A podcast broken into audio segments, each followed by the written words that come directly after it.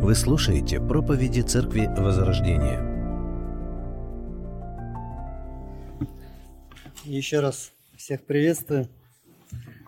Сегодня мне бы хотелось продолжить размышлять над первым посланием апостола Павла к фессалоникийцам. Ну, точнее, я бы сказал, мы уже потихоньку переходим к его завершающей части. Вот апостол Павел, который не так много времени провел в Фессалониках, в городе, который ему пришлось покинуть из гонений, переживает об образовавшихся там людях, об образовавшейся там церкви, людях, уверовавших в Христа. Людях, чьи жизни также были подвержены опасности и в плане гонений, и в плане их духовной молодости. Он желал, чтобы они стойко могли э, переносить все испытания, были верными Христу в любых э, жизненных обстоятельствах. Он понимал, что эта церковь, она нуждается в поддержке, она нуждается в попечении, и потому после того, как он покинул этот э, город, Павел посылал туда Тимофея.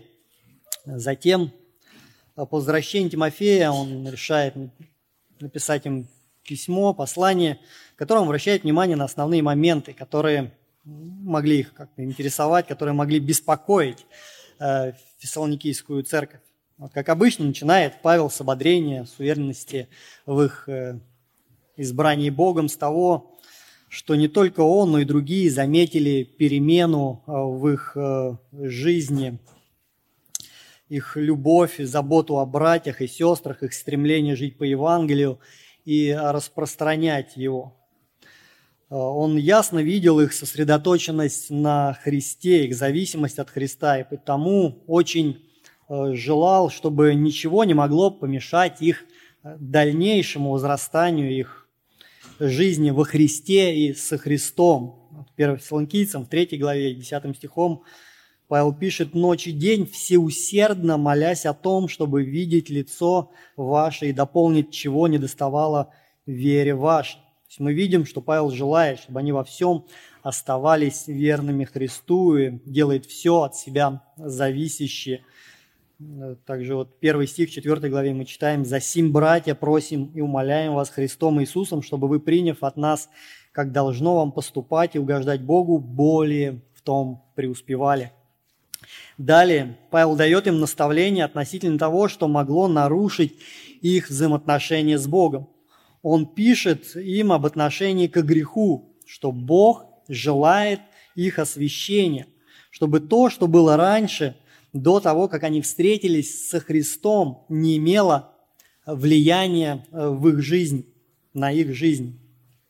Он дает им наставление относительно сексуальной чистоты, относительно труда, чтобы они не ленились. И далее он говорит об отношении к смерти что это не конец, это не повод пребывать в печали, э, это продолжение или даже, я бы сказал, это начало новых э, отношений с Богом, которые, если вы верующие люди, э, то будут продолжаться вечно. Это касается как тех, кто умер, будучи верующим, так и вас, ныне живущих, пишет апостол. 4 глава, 17 стих. Потом мы, оставшиеся в живых, вместе с ними восхищены будем на облаках, сретине Господу, на воздухе, и так всегда с Господом будем. Вот пятую главу Павел начинает с того, что день второго пришествия Господа – это реальность. Он говорит, называет его здесь Днем Господним, и это определяющий вопрос в жизни э, э, каждого человека, как, как те люди, которые не приняли Евангелие, которые противились Богу, они будут пожинать плоды своего противления. Верующих же он относит к числу людей, которые называют сынами света, потому что Бог через Иисуса Христа определил их к спасению.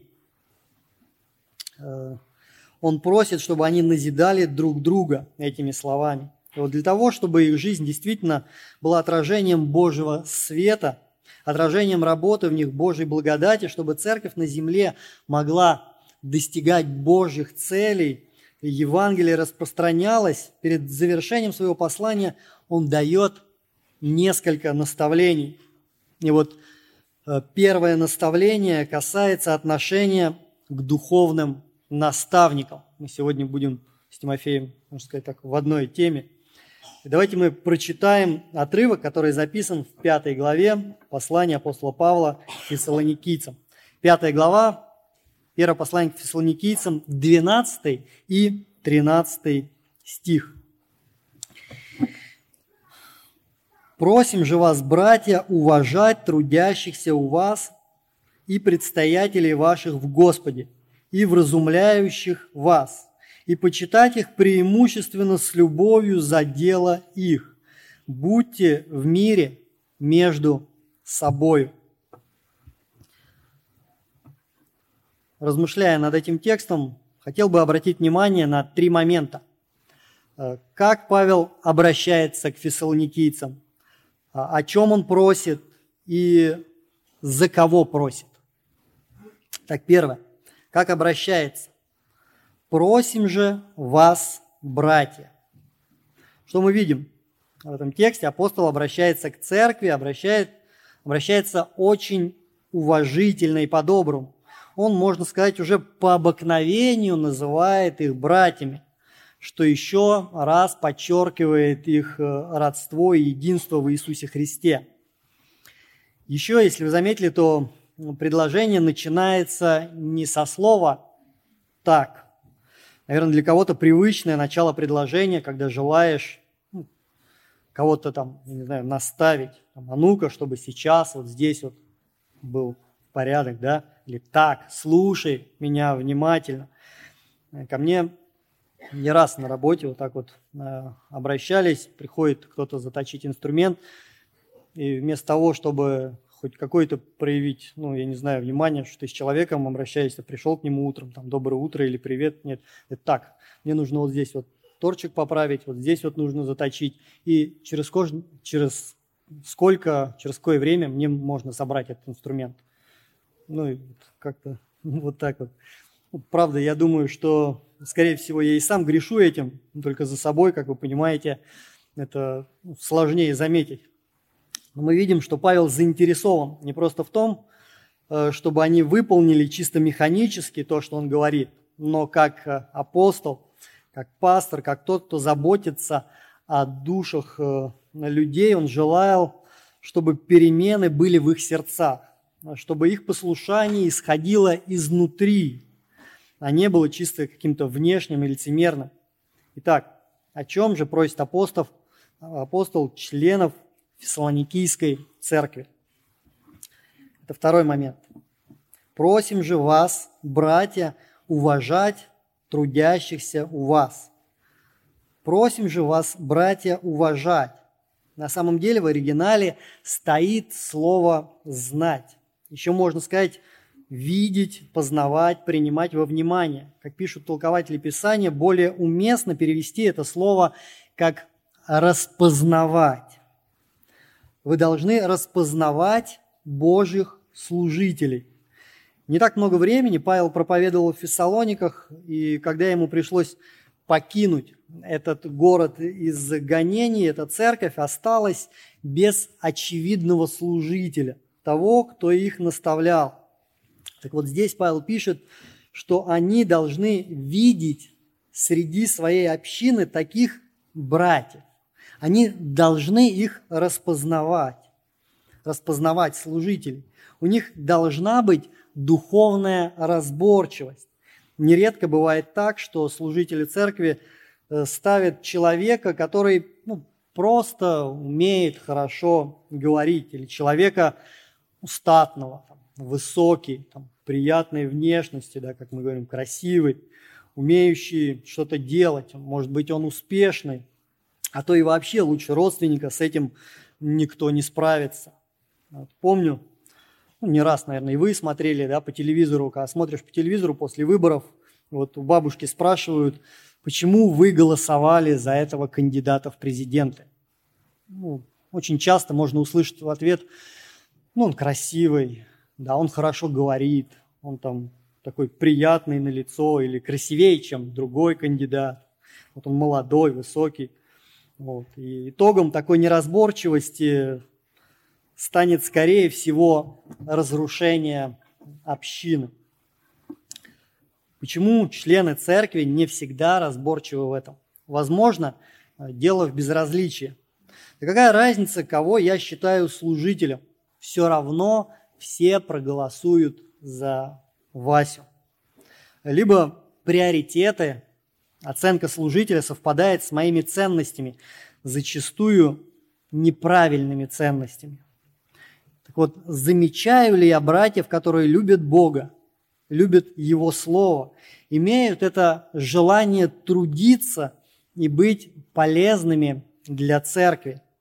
Если на уровне общины, э, то, слава Богу, вижу, что у нас, по крайней мере, ведется работа на этом уровне. Молодые братья проповедуют на вечерах хвалы, других подключают к детской воскресной школе, молодежному служению, им доверяют, желают, чтобы они развивали те дары, которым, которыми их Бог наделил.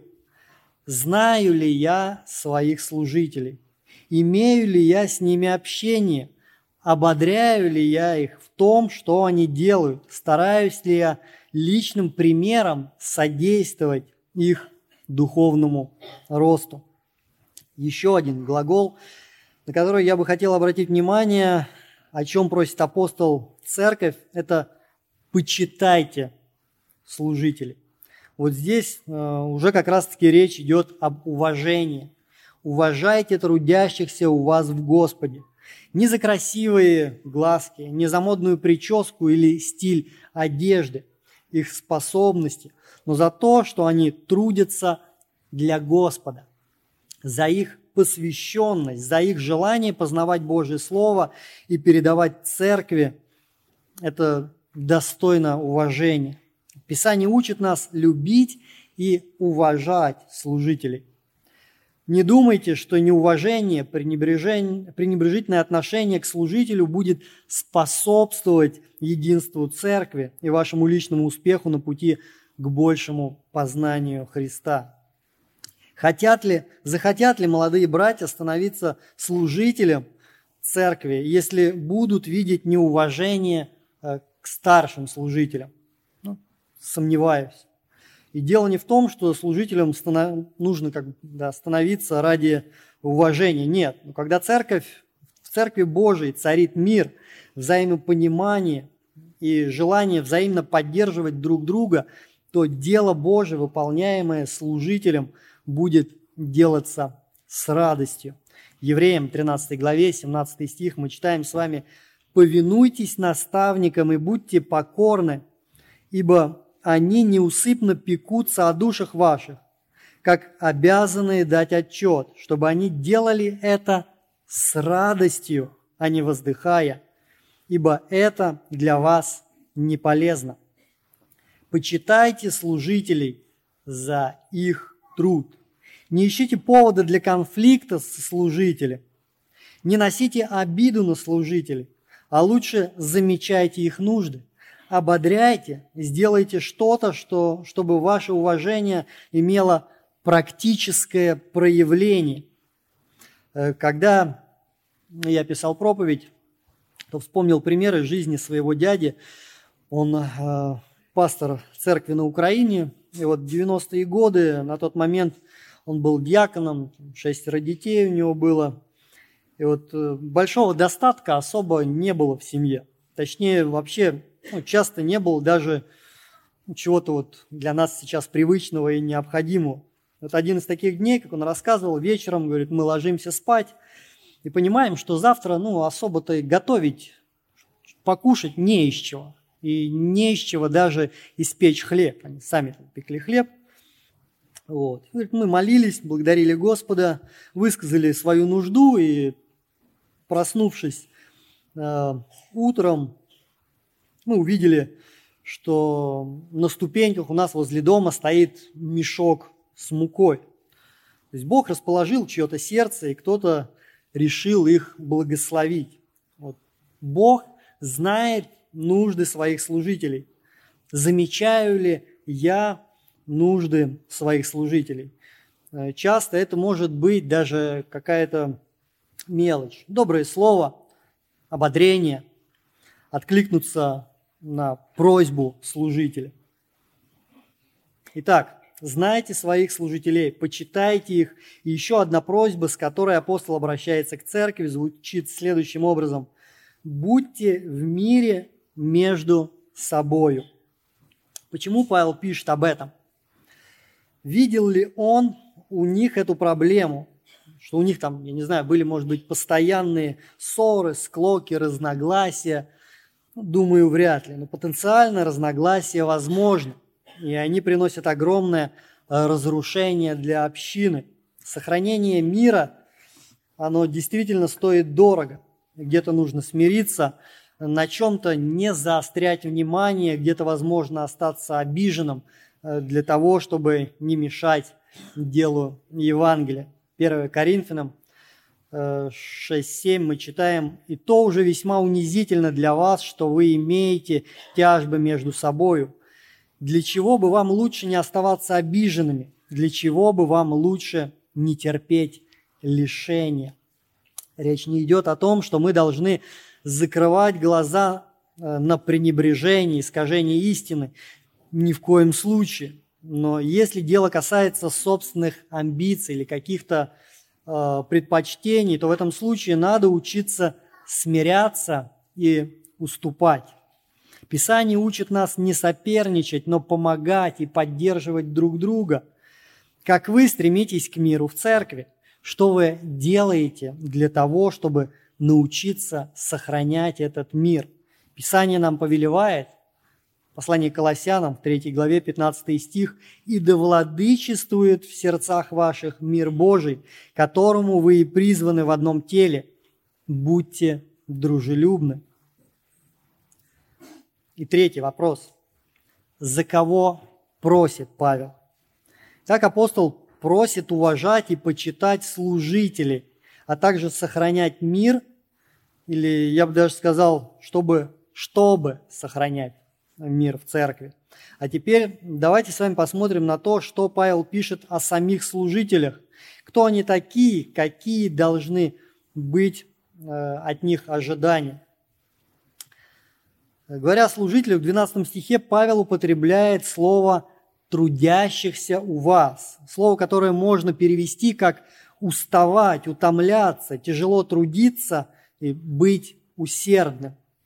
Настоящее посвященное служение Богу, как мы понимаем, это огромный труд, требующий больших усилий.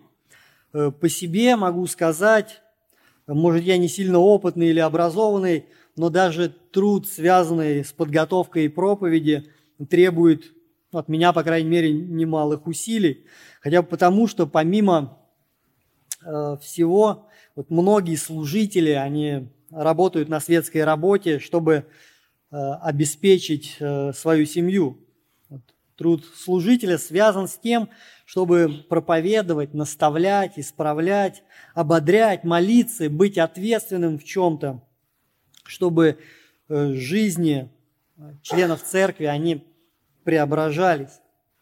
Послание к римлянам, 12 главе, 1-2 стих мы читаем – Итак, умоляю вас, братья, милосердием Божиим, представьте тела ваши в жертву живую, святую, благоугодную Богу для разумного служения вашего, и не сообразуйтесь с веком сим, но преобразуйтесь обновлением ума вашего, чтобы вам познавать, что есть воля Божия, благая, угодная и совершенная. И хотя это ответственность каждого члена церкви, но со служителя особый спрос – если кто-то из вас пробовал когда-то кого-то исправлять, то вы должны понимать, что это совсем непросто. Есть опасность получить в ответ кучу негатива, когда у кого-то включается защитная реакция. Да, а нередко это так и происходит. Вот как водитель автобуса отвечает за своих пассажиров, чтобы плавно нажимать на педаль газа и тормоза, чтобы в нужное время делать остановку, так и служитель, он не просто проповедует, он не просто обличает, но он желает, чтобы те люди, которые Бог ему верил, э, они могли лучше э, познавать Христа, чтобы больше его отражать э, в своей жизни, в своем характере, в своих ценностях, в своих словах и делах. чтобы было так, как написано. Послание Колоссянам 3.17 мы читаем. «Все, что вы делаете, словом или делом, все делайте во имя Господа Иисуса Христа, благодаря через Него Бога и Отца». Как сказал один брат, миссия служителя заключается в следующем. Не спать ночами, чтобы другие могли спать спокойно, служить другим, чтобы они научились служить Богу. Я повторю, миссия служителя заключается в следующем – не спать ночами, чтобы другие могли спать спокойно, служить другим, чтобы они научились служить Богу. Обратите внимание, что слово трудящихся говорит нам не об одном, а о двух и более служителях. То есть это множественное число. Служитель – это тот, кто трудится в команде. Его служение не будет столь эффективным, если рядом не будет других людей, готовых ему помочь. Вот даже яркий лидер, лидер э, нуждается в поддержке. Это мы можем встретить и в современных церквях. Вот смотря на апостола Павла, мы понимаем, что он был служителем, зависимым от других, от команды, и через это дело Божие выполнялось более эффективно. Э, когда надо, он мог отправить э, кого-то из братьев туда, где нужна была помощь. Ему не раз финансово помогали, и он не отвергает эту помощь, но, признавая свою зависимость, благодарит за нее. Павел не раз просил молиться о нем, что еще раз говорит о том, что это человек команды. Колоссянам 4.3 мы читаем, «Молитесь также и о нас, чтобы Бог отверз нам дверь для слова возвещать тайну Христову, за которую я и в узах». Второе Фессалоникийцам 3.1. «Итак, молитесь за нас, братья, чтобы Слово Господне распространялось и прославлялось, как и у вас». Апостол Павел – это человек команды. О чем нам это говорит? Чтобы служители не были закрытыми, чтобы не боялись подключать молодых братьев в свою команду. Вот, например, медиа-команда у нас вообще чрезвычайно открыта. Они даже выставили такой список свободных вакансий и готовы обучить всему, хоть это и тяжелый труд. Знаю таких людей, которые работая на производстве, не желают никого обучать, передавать свой опыт. Они не сильно переживают о развитии предприятия. У них есть постоянный страх, что их подсидят, они станут ненужными, э, боятся оказаться на вторых ролях. Церковь – это то место, где можно и нужно э, подключать, обучать и учиться – работать в команде, потому что мы все, все делаем одно дело, дело Божие, ради славы Божьей. Христос, когда посылал учеников на проповедь, то Он тоже передавал им свой опыт и учил их работать в команде. Луки 10.1 мы читаем, «После сего избрал Господь и других 70 учеников и послал их по два пред лицом своим во всякий город и место, куда сам хотел идти. Друзья, пусть Бог нас благословит быть людьми команды, объединенной одним общим делом. Также в 12 стихе Павел использует как синоним трудящихся слово «предстоятелей ваших». То есть предстоятель – это стоящий впереди. Слово может означать становиться во главе управлять, заботиться, быть прилежным, упражняться, может иметь смысл заслонять и защищать. Это примерно так, когда вы вот рукой закрываетесь э, от яркого солнца или одеваете очки, когда ведете сварочные работы. То есть это то, что спасает вас от э, различных э, неприятностей.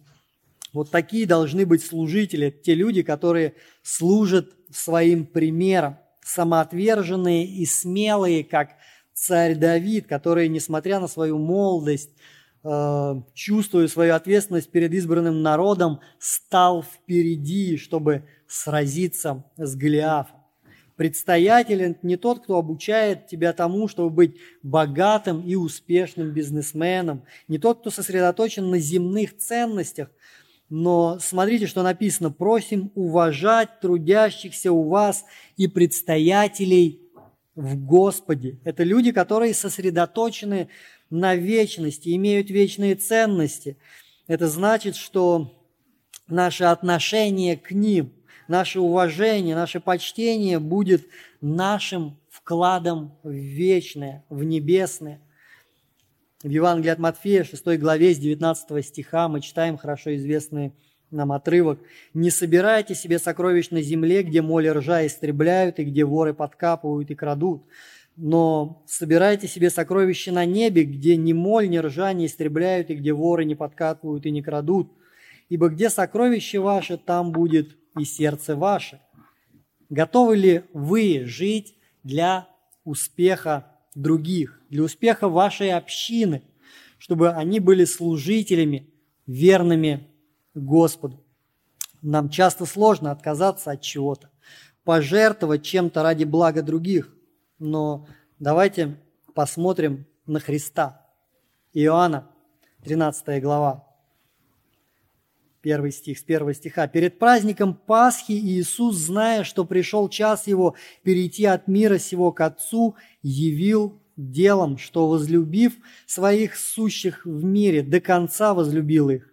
И во время вечери, когда дьявол уже вложил в сердце Иуде Симну Искариоту предать его, Иисус, зная, что Отец все отдал в руки его, и что он от Бога исшел и к Богу отходит, встал с вечери, снял с себя верхнюю одежду и, взяв полотенце, припоясался.